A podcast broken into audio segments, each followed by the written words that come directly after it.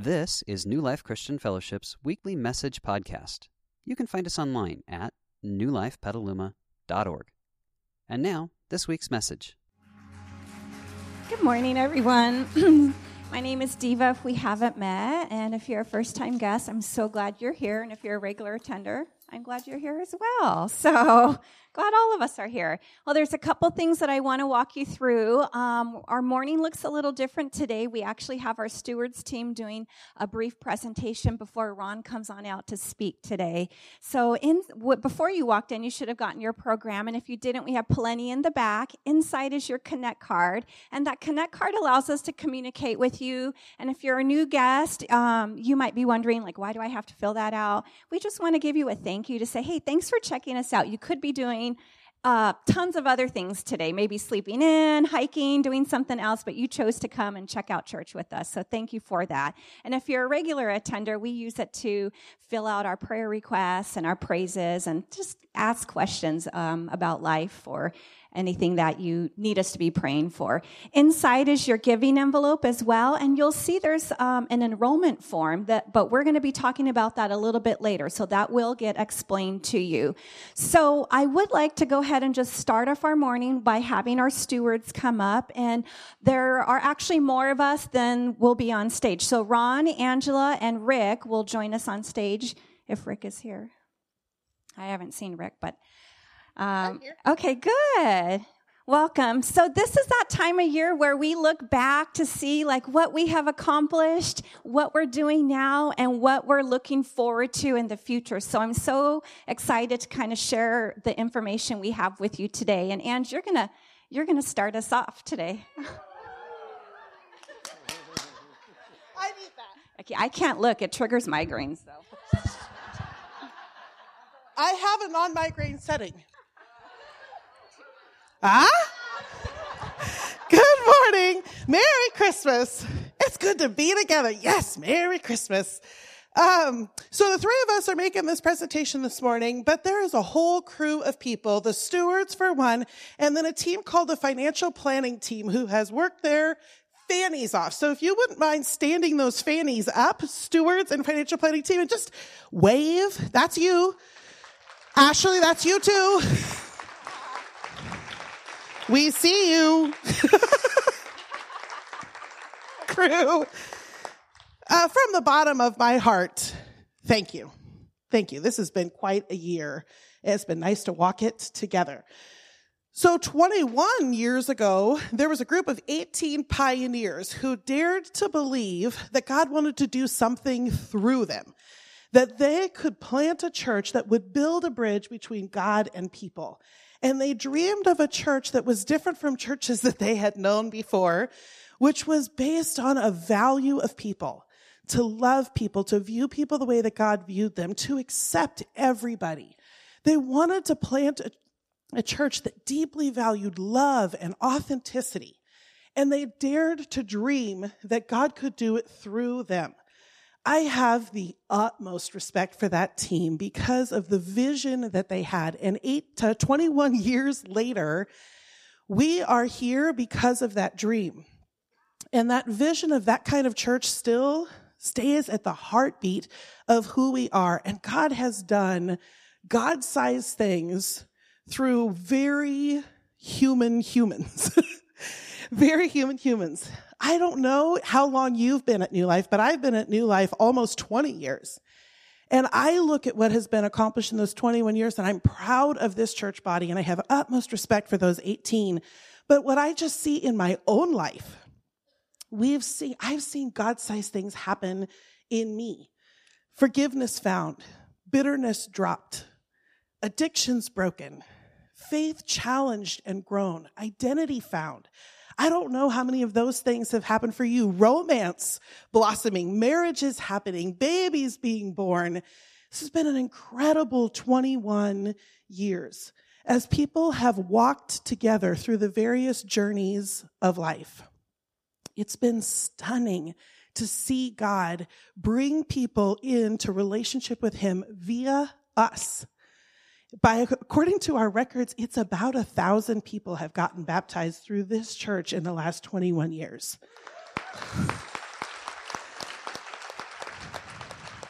Yeah. And it's fun to share life together and walk these journeys. We've lost loved ones and we've comforted each other. We've had major illnesses and crisis and we've walked together. This church walked me through divorce. I don't know what your story is, but it's been an incredible 21 years. And those pioneers, those 18 people who dared to dream God wanted to do something through them, have set the tone for us. It's not always easy. And I said it's a God sized dream happening through very human humans. This last year felt rough. For those of you that have been around, that was the biggest hiccup in our 21 years we've ever experienced. If you weren't around, then you maybe don't know, but we had a part company with our beloved lead pastor. And it was a huge hiccup and it took a toll. We've been in a year of grieving and we've all dealt with it in different ways. Some of us needed space to process. Some of us needed space to wonder, how is that going to turn out? Some of us, it triggered our history of church politics. I mean, it's been a tough year. I cannot tell you how proud I am. Those people that stood, that we had wave, dude, in a crisis, they just stepped forward and stepped into that gap. And it was a beautiful thing to behold. I've seen you comfort each other. I've seen you help each other forgive. I've seen you be the glue to each other. It's been a year. It's been a year, and it's been a beautiful picture of what God can do through very human humans. Yeah, so to piggyback off that, it's it feels good to kind of have that grieving process behind us and now we can kind of just move forward and we're excited about what the future holds. There was damage done to our governance, but we have repaired that and made it stronger for us. Um, we've modified it to be more healthier and broader in scope, which makes us less vulnerable to what we experienced last year. So our church has pretty much stabilized, and you can kind of see that on Sunday. We're seeing a lot of new faces, old faces are coming back, and it just feels like a family, a really strong family once again. Yeah. So even even in this challenging time, we have been working on some great projects. The Next Gen department has been doing an amazing job equipping students and children and families with resources and supporting them. We're finishing up our construction in the Next Gen area, so there's going to be some changes these next six weeks. We've actually done an international search for our lead pastor, and we're happy to tell you that Joel and his family, they sold their house in Thunder Bay, Canada. They found a place here in Petaluma, and they will be joining us on January 19th. So we are excited. Yeah. So, so many great things have been accomplished this year, and we can't thank you enough for your prayers and your support through this time. And what we really worked hard as a stewards team and a financial team was to make sure the table was set for Joel to come in and just hit the ground running. We didn't want to have a big mess for Joel to clean up. We wanted to make sure that we got that all cleaned up, things were in order, so we can just kind of take off as a church. So, to all of you who worked countless hours to make this possible, whether you prayed or you sat in hundreds of meetings with us and long hours, or even our spouses that supported us when we were gone for hours and days at a time, um, who dreamed and dared to believe that God wasn't done with us, but that He had more for us. We want to thank all of you guys for your support and your love and your prayers. And we want to thank you because you have played a vital and indispensable role in the future of our church. Thank you.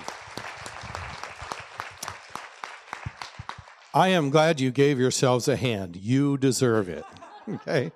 That's awesome. So, um, my job is to tell you about the last piece that needs to go in what we look at as our rebuilding foundation.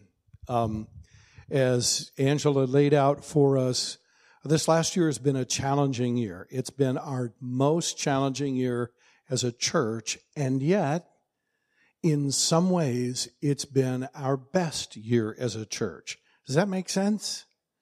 Yeah, because oftentimes it's in the challenges that we actually grow.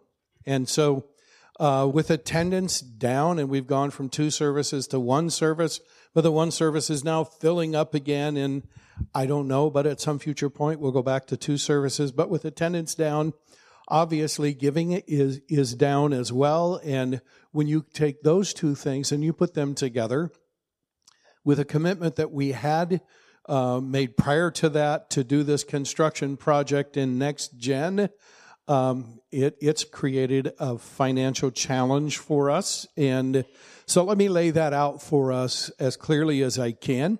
Um, we started with a $150,000, what we called rainy day fund. I'm so glad we had that. That has carried us thus far. And we still have about a third of that that's available to us. Um, so uh, that's a good thing. However, as we sat down and worked through the budget for this coming year, even after some really stringent cuts and there's no fluff in it, the bottom line is we have about a $250,000 projected deficit. Can you breathe? Okay. So, um, that's where we are. What that means is we have about um, a need for about $120,000 extra to come in in the rest of December, January, and February. And then in the remaining seven months of our fiscal year, we will need an additional $130,000 in order to make all of that happen.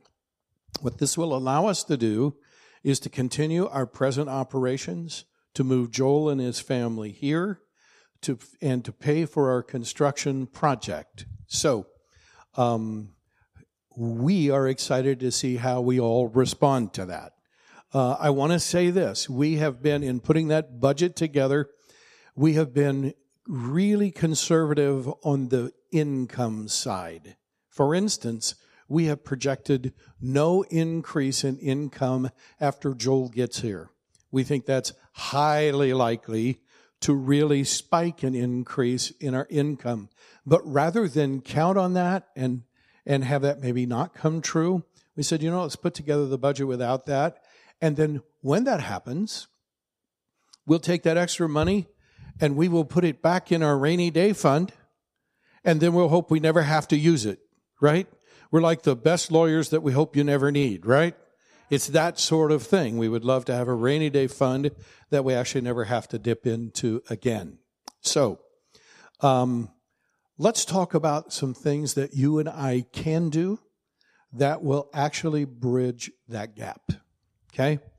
Uh, number one, and most importantly, we can and we all should pray. Because here's what we know happens if you and I will pray, then God will motivate and instruct us about what our part can and should be in that, whether it's little or a lot. He will instruct us, and as we respond, here's a great thing that happens. Not only do we get to be generous with our church, but we actually enter into a partnership with God. Because we pray, we listen, He motivates, he instructs, we follow through, and we're now walking in partnership with God.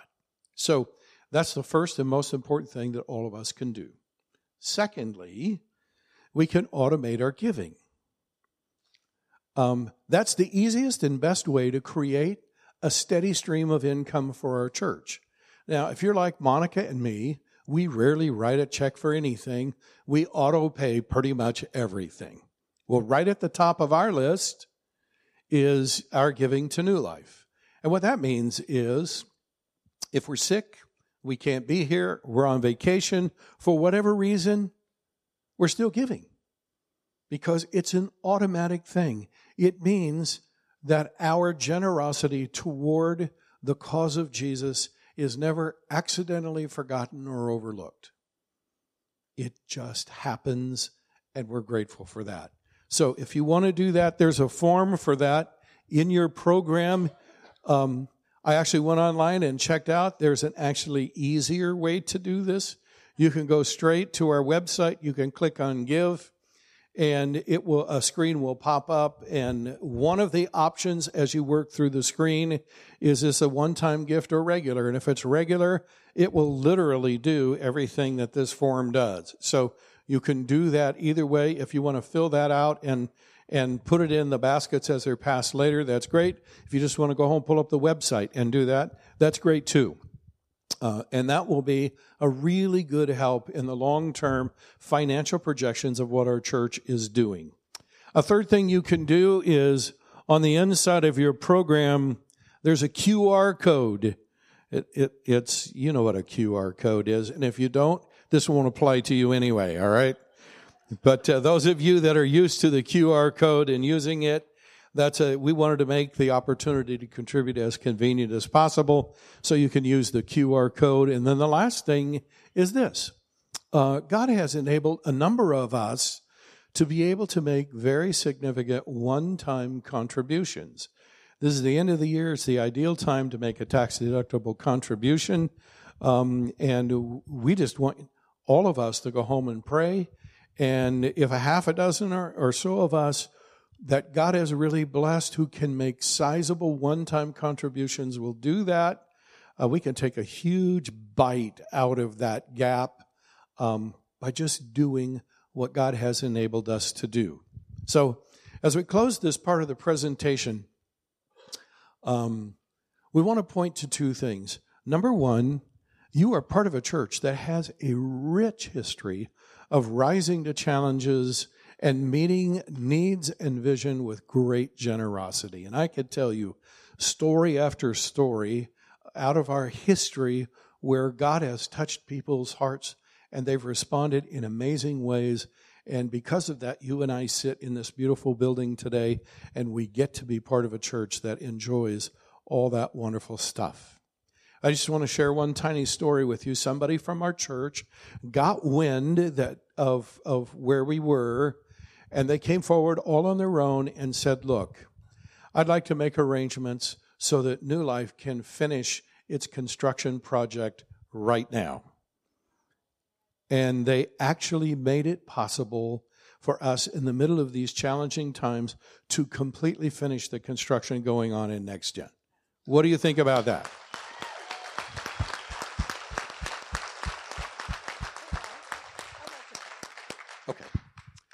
Um, so, in the next four to six weeks, and no pressure on those of you working in construction, get her done. You're going to see big changes back there. If you haven't walked through our next gen areas, uh, w- one of our accent colors is gusto gold. Now, there's a ton of blue, and one of our accent colors is Gusto Gold. And so we now have an affectionate name for that beigeish yellow color that's been in there that's now officially Disgusto Gold. yes. So you're going to want to walk through and see that. That's great stuff. Um, the second thing that I that I want to say to you is there's a wonderful principle of of community wrapped up in all of this. When those of us who can do little do our little, whatever that might be, and when those of us who can do much do our much, whatever that might be, somehow God makes it always enough. Everybody on board with that? Yeah, God makes it always enough, and that's how communities thrive. Um, this church belongs to God, always has, always will. And He's about ready to supply what we need through us. Those of us who work in leadership are very excited about two things. Number one, we're very excited about how God's going to grow our faith and individual participation. And we're excited to watch our people respond in ways that are godlike and we're excited to put this last piece in place. Literally, it's the last piece to put in place in our rebuilding foundation. And then we are ready to hit the ground running. And it would be so great if we took a huge chunk out of this before January 19. Okay? Now, just in case you're wondering, uh, we've already told Joel all of this. So he's not landing a what? Okay? He knows it all. He is praying for all of us this morning. Okay? So now to close this part of our presentation, I'll turn it back to Angela. Let, just seems fitting to pray together at the end of that uh, conversation. If you're game for it, would you empty your hands? Because God never asks something from us that He hasn't already given to us. So while we're praying, would you just put your hands up? Because I would like to spend this moment in God's presence receiving. God, step one for us is to just tune in and acknowledge that you're in this room, here with us now. And as we look at the history of what you have done to plant this church, to sustain this church, to grow this church, to grow this church's influence, I feel like the song we sang this morning is just so fitting. Noel, come and see what God has done. I'm just one voice of many who could say, Come and see. If you saw what God did in my life, you would want to know him. It's good news, Noel. So, first, we acknowledge your presence. Secondly, we acknowledge that uh, we don't know what you're up to, like whether it's little or it's much. We hold our hands open like the pioneers who planted this church. Would you help us to dare to believe that you want to do something through us? Our dream is the same as our ancestors.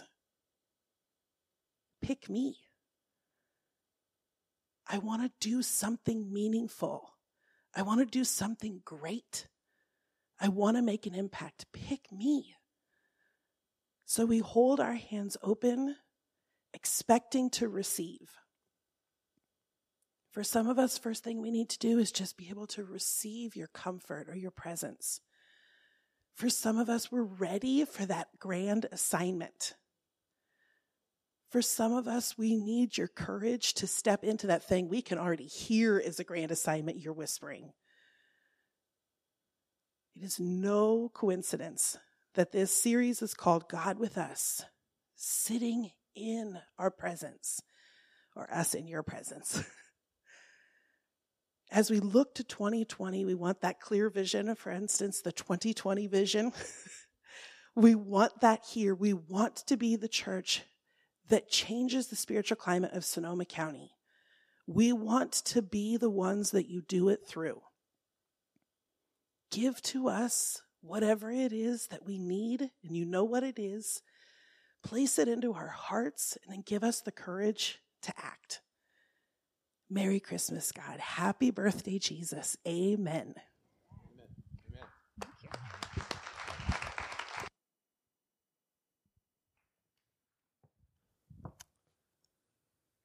So, are you ready to listen in a hurry? I'm going to talk about the core of the Christian faith, and I'm going to talk about it in 15 minutes. That might be the biggest Christmas miracle of all, all right? So, uh, get, get your notes out. For those of you who are brand new, my name is Ron. I'm part of our teaching team, and I am very excited to get to teach you this morning in this continuing series called God with Us. And what we're noticing in this series is that Christmas actually marks a big change.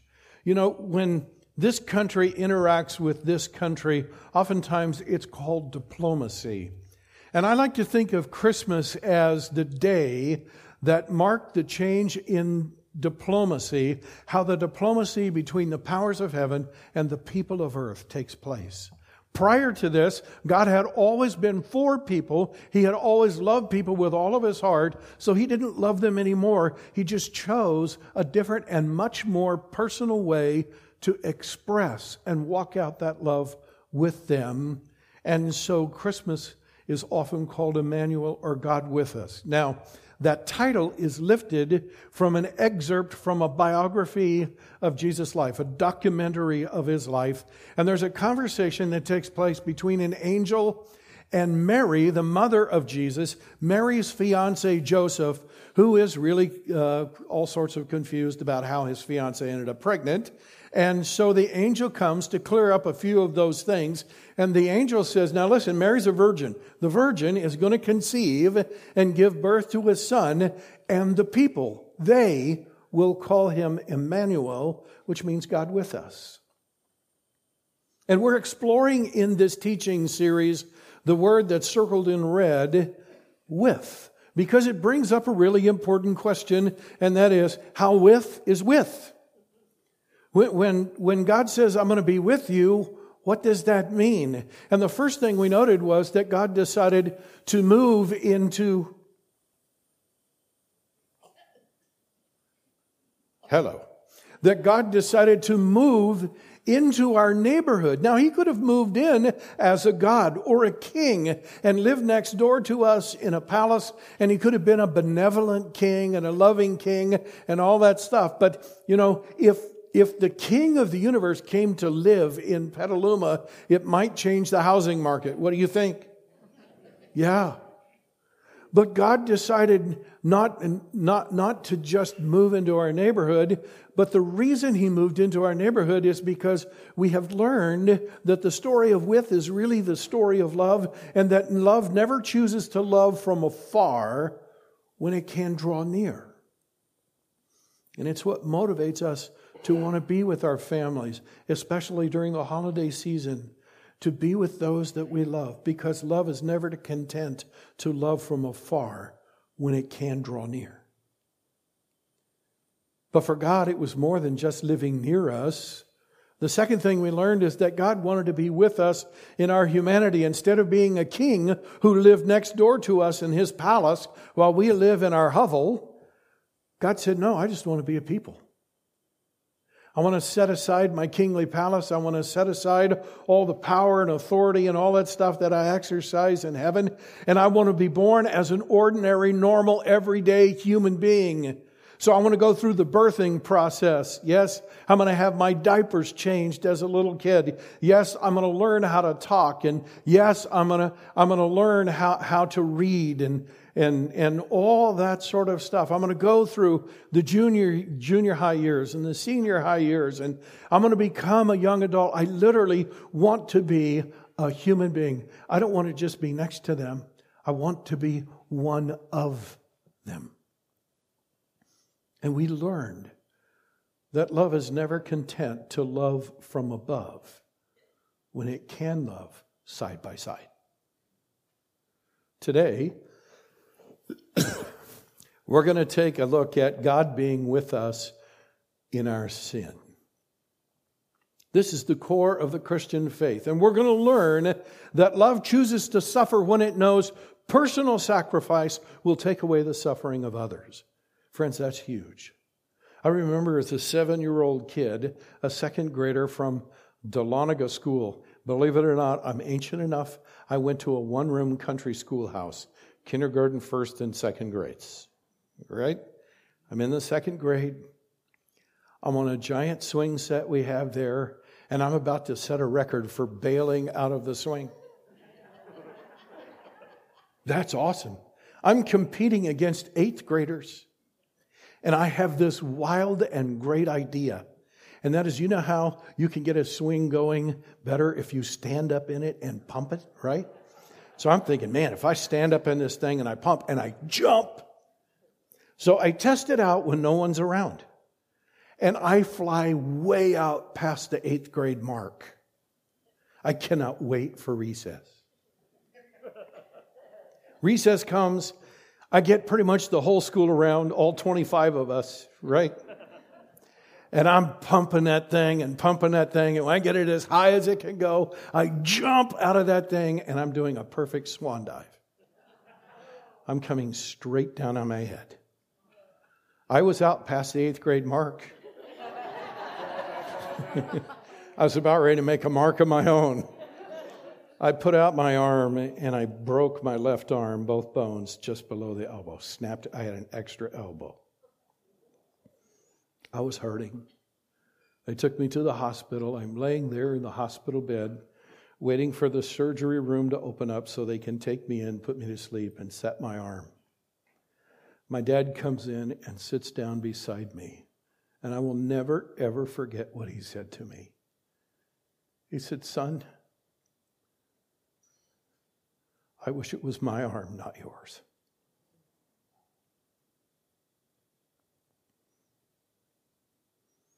Now, as a second grader, I didn't get that. I was like, I'm in. yeah.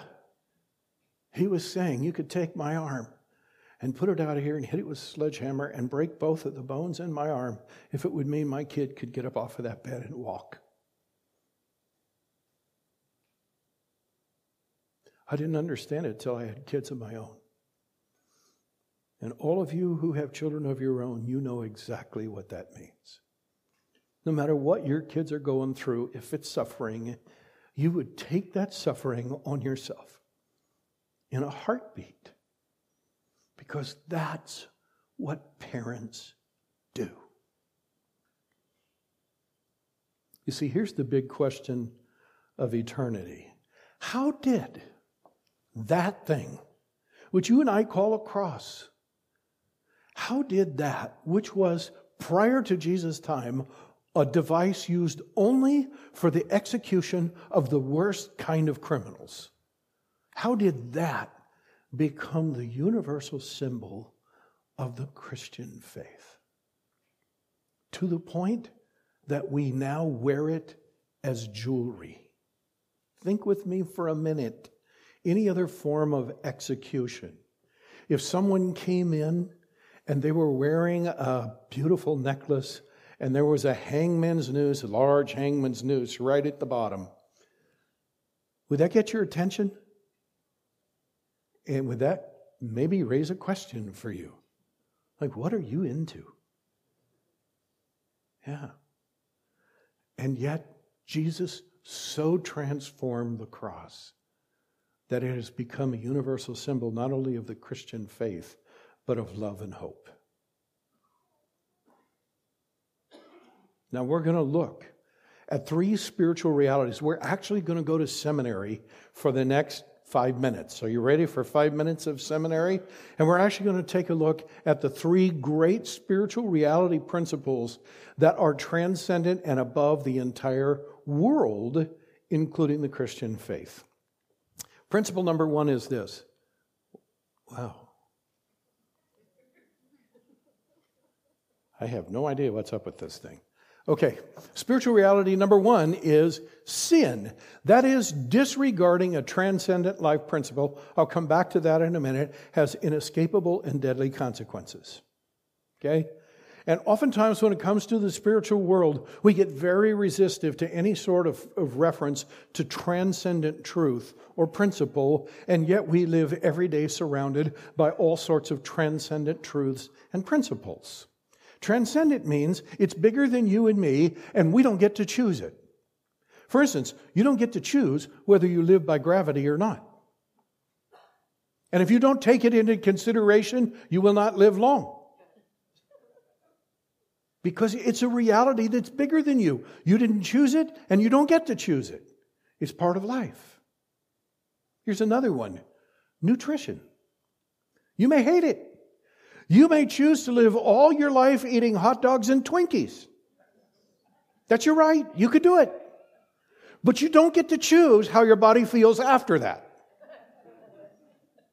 Because there's a transcendent reality that's above you that governs your life, and you don't get to choose whether it's true or not.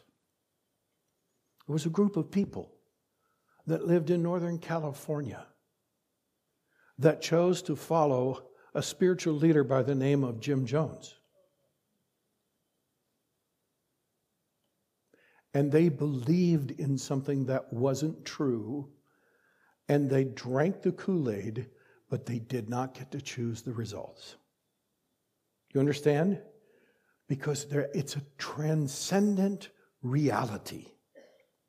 The world is set up to where there are certain spiritual and moral realities that are as transcendent as gravity or nutrition. We don't get to choose them, they're just true. And when we decide to go against them, the word for that is sin. And what you and I need to know is that sin has inescapable and deadly consequences. All sin. Here's how one of the followers of Jesus put it the wages, the consequences as a result of sin, is death. And death means not only loss of life, but separation from God. But the free gift of God is eternal life. Now, there's a powerful juxtaposition there. You can see that wages and death go together, and free gift and life go together. And really, when it comes to these transcendent spiritual realities, you and I have a choice. We can choose sin, and we will end up with a consequence we don't get to choose. It comes to us, and it's called death and separation from God. Or we can choose to accept the free gift of God which will result in this unending and limitless life. It does not take a rocket scientist to figure out which of those choices is better, correct? Yeah, it's very clear. So that's spiritual reality number one. Spiritual reality number two is this sin cannot be ignored, it has to be atoned. Wouldn't it be wonderful if it could just be ignored? That would be like eating hot dogs and Twinkies all of your life and feeling like you have just eaten smoothies that were made out of vegetables and fruit and all that good stuff all your life. We would all love that. Let me eat this and feel like this. No.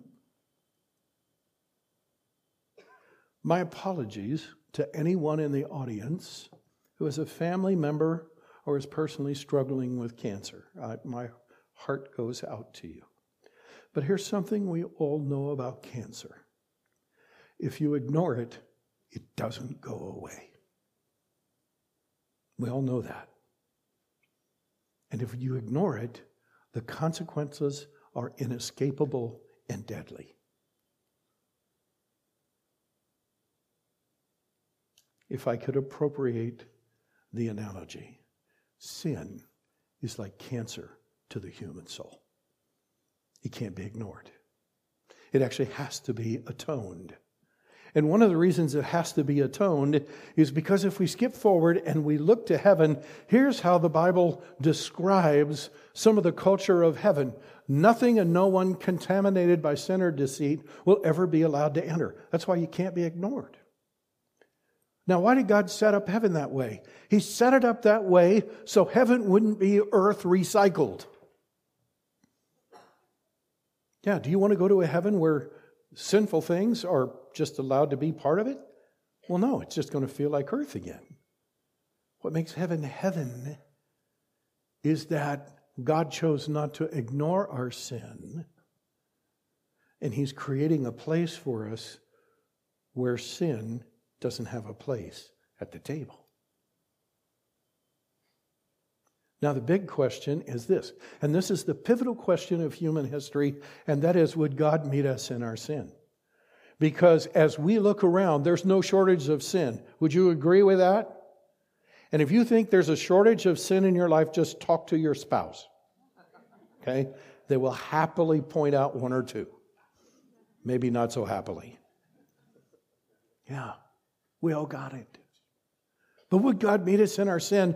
And the overwhelming answer is at the bottom. He chose to not only meet us in our sin, but to actually join us in a way that we would never imagine. And that leads us to spiritual reality number three. Because of his deep love for his children, God has chosen to accept vicarious atonement. Can you say that out loud with me? Let's say it. Ready?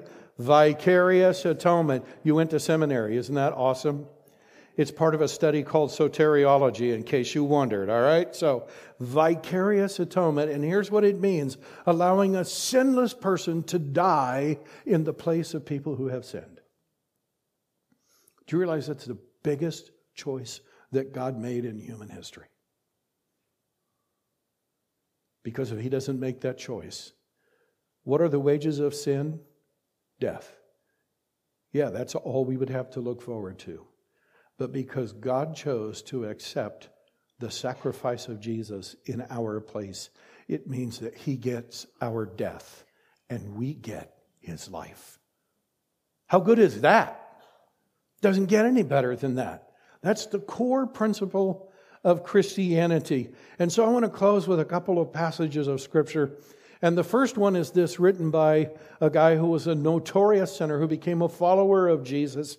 And as he realized the enormity of that decision that God made to accept the sacrifice of Jesus, the death of Jesus in his place, and to give him the life of Jesus.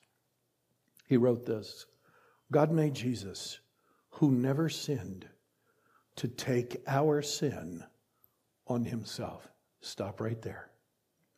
Remember the seven year old kid laying in a hospital bed, and dad says, If I could take your broken arm, I would. This is God taking our sin on himself so that we could be made completely righteous before God. More than 600 years prior, to the writing of that. God instructed an Old Testament prophet by the name of Isaiah to write these words, and here they are.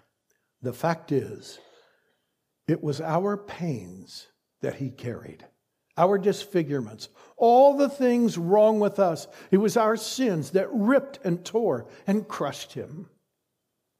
Our sins. He took the punishment that made us whole and through his bruises, we get healed. God has piled all our sins, everything we've done wrong on him. He died without a thought of his own welfare. It's what God had in mind all along to crush him with pain. The plan was that he would give himself as an offering for sin so that he would see life come from it life, life, and even more life. Out of that terrible travail of soul, he'll see that it's worth it and be glad he did it. Does that just not move you? That Jesus knew it all ahead of time. And he said, I'm because I can see people gathered at 1310 Clegg Street and I can see addictions broken, and I can see bitternesses released, and I can see marriages born, and I can see children born, and I can see sins forgiven, and I can see lives transformed, and I can watch people be tearfully baptized. I see it all, and it's coming. If I'll be willing to do this. So he he'll see it and he'll be glad through what he experienced, my righteous one, my servant, will make many righteous ones as he himself carries the burden of their sins. So when we sing the word Emmanuel, God with us, let's not miss the fact that he did more than come in our neighborhood.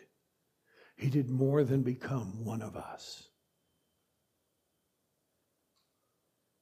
He joined us in our sin and He took it. That's why when the angels came to announce the birth of Jesus, they said, I bring you what? Good news that will bring great joy to all people. Why? Because the Savior, the one who's going to die in your place, has been born today. Father, thank you that you moved heaven and earth to come and meet us in our sin. And like a wonderful father, you said, Why don't you give me all that junk and I'll pay for it? I'll suffer for it. I will experience your death so that you can have my life in this Christmas season, Jesus. We are so grateful. Thank you, thank you, thank you. Amen. We hope you enjoyed this week's message.